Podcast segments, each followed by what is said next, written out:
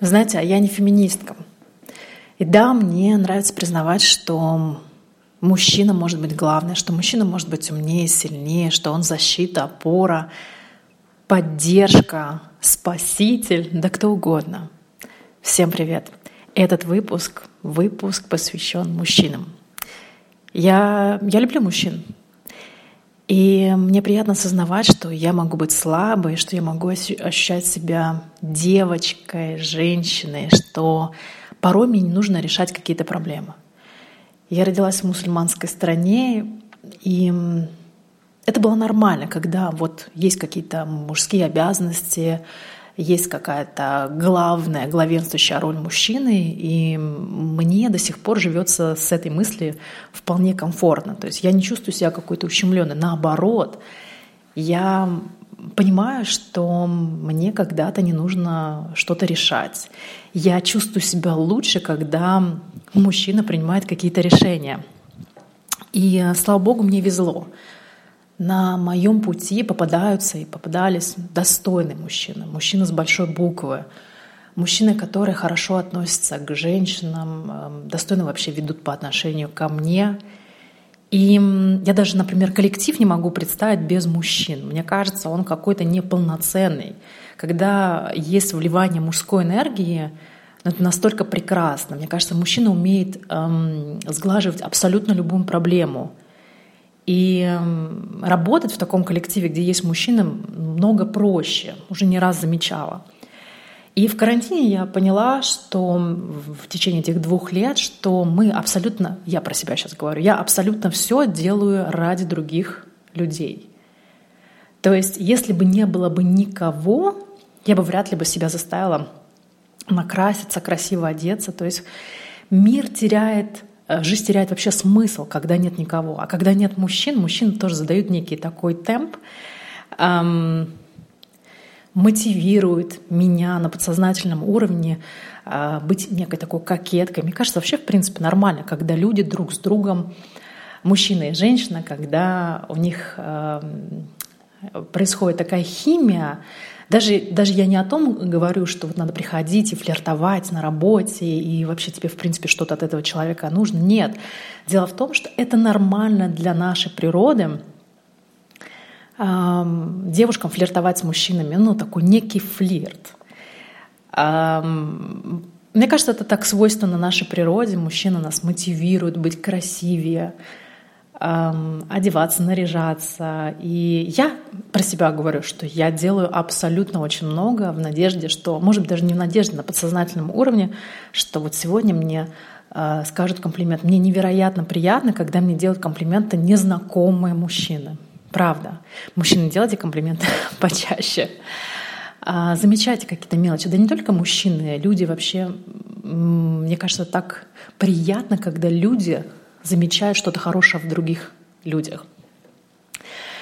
И мне, а, мне кажется, что мужчина — это прям мужская энергия — это какая-то невероятная. Я ее обожаю. Я думаю, что даже животные, даже не то, что думаю, я убеждена, что даже животные чувствуют мужскую силу. У меня два кота, и они меня не слушаются, потому что, мне кажется, у меня достаточно мягкий голос. И мне кажется, они могут э, бегать по столам, э, делать все, что угодно, потому что, ну, авторитет, не то, что авторитета нет, но на мой голос они так не реагируют. Но как только в дом заходит мужчина, даже коты начинают его слушать. Они себя ведут абсолютно по-другому. Я не знаю, почему так происходит, но коты, животные чувствуют мужскую силу, мужскую энергию.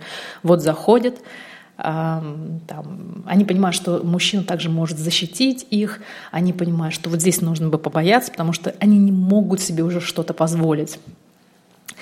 И мелочь, конечно, но, например, когда у меня дома ломалась одна вещь за другой, я помню, сломалась одна дверь, потом вторая дверь, с котами какая-то была неразбериха, потому что они начали просто воевать друг с другом. И вот я помню, как снежный ком там что-то. Я думаю, господи, что еще следующее сломается? И когда у тебя в доме какая-то идет разруха, а ты как девочка стоишь, ты не понимаешь, что нужно сделать, какого мастера нужно позвать, какую деталь купить. И а, я помню, стояла перед этими проблемами и просто разрыдалась. Я плакала и поняла, что все, ну, ну капец, просто какие проблемы глобального масштаба. И вот тут приходит твой мужчина, что-то тебе там починил, обнял, сказал что-то, показал, что проблемы не существует.